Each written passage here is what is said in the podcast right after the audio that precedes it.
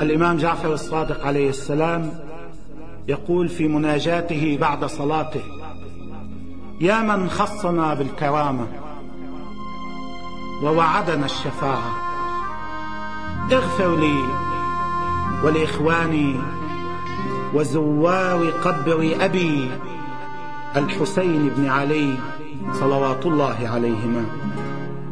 اللهم إن أعداءنا عابوا عليهم عابوا عليهم خروجهم فلم ينههم ذلك عن النهوض والشخوص إلينا. فارحم تلك الوجوه التي غيرتها الشمس. وارحم تلك الخدود التي تقلبوا على قبر أبي عبد الله الحسين عليه السلام.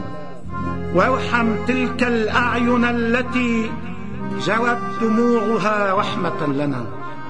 وارحم تلك القلوب التي جزعت واحترقت لنا.